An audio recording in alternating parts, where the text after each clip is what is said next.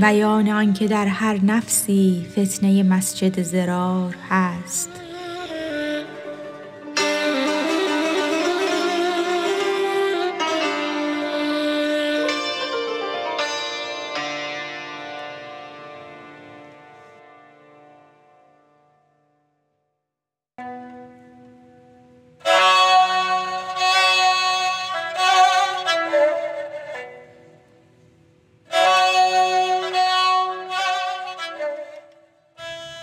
چون پدید آمد که آن مسجد نبود خانه حیلت بد و دام جهود.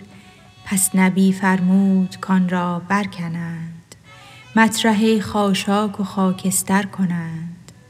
صاحب مسجد چو مسجد قلب بود دانه ها بر دام ریزی نیست جود. گوشت کاندر شست تو ماهی رباست آن چنان لقمه نه بخشش مسجد اهل قبا کان بد جماد آنچ کفو او نبد راهش نداد. در جمادات این چنین حیفی نرفت زد در آن ناکف امیر داد نفت. پس حقایق را که اصل اصل هاست دان که آنجا فرق ها و فصل هاست. نه حیاتش چون حیات او بود نه مماتش چون ممات او بود.